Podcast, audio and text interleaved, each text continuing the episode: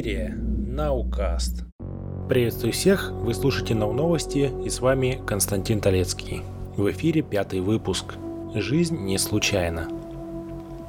До сих пор является загадкой то, как могла произойти жизнь из неживого набора химических веществ – до тех пор, пока мы не будем уверены, какое химическое вещество существовало на пребиотической стадии развития Земли, мы только можем изучать биомолекулы, существующие на сегодняшний день, которые могут подсказать нам, что произошло 3 миллиарда лет тому назад. В наши дни исследователи используют набор этих биомолекул, чтобы продемонстрировать один из путей, по которому жизнь могла зародиться. Исследователи обнаружили, что такие молекулярные машины, которые сегодня существуют в живых клетках, не способны на большие свершения, если полагают полагается исключительно на себя.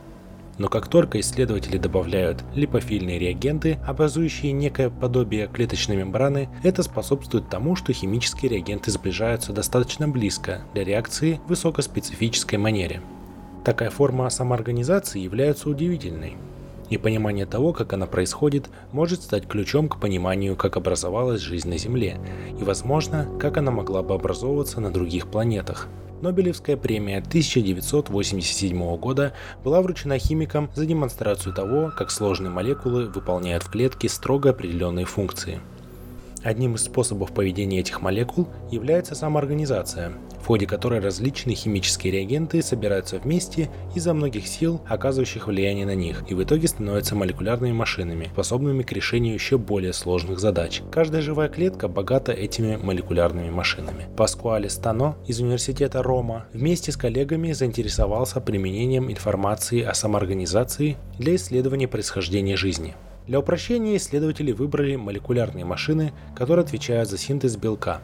Эта молекулярная система включает 83 различных молекулы, включая ДНК, которая запрограммирована на выработку особого типа зеленого флуоресцентного белка – который можно наблюдать с помощью конфокального микроскопа. Молекулярная машина может производить белки только когда ее компоненты молекулы достаточно близки друг к другу для взаимодействия. Когда молекулярную машину разбавляют водой, молекулы больше не могут взаимодействовать. Это одна из причин того, почему внутреннее пространство живых клеток является переполненным, сконцентрированным местом. Все это нужно для того, чтобы позволить химии жизни выполнять свою работу.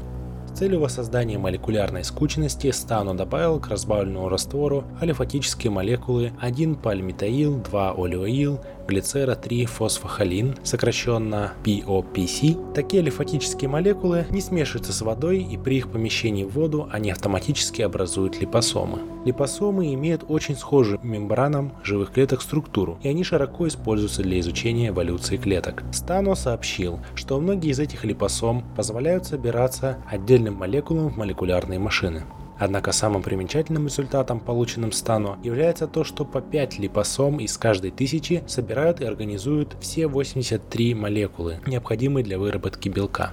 Эти липосомы производят большое количество зеленого флуоресцентного белка и светятся зеленым светом под микроскопом.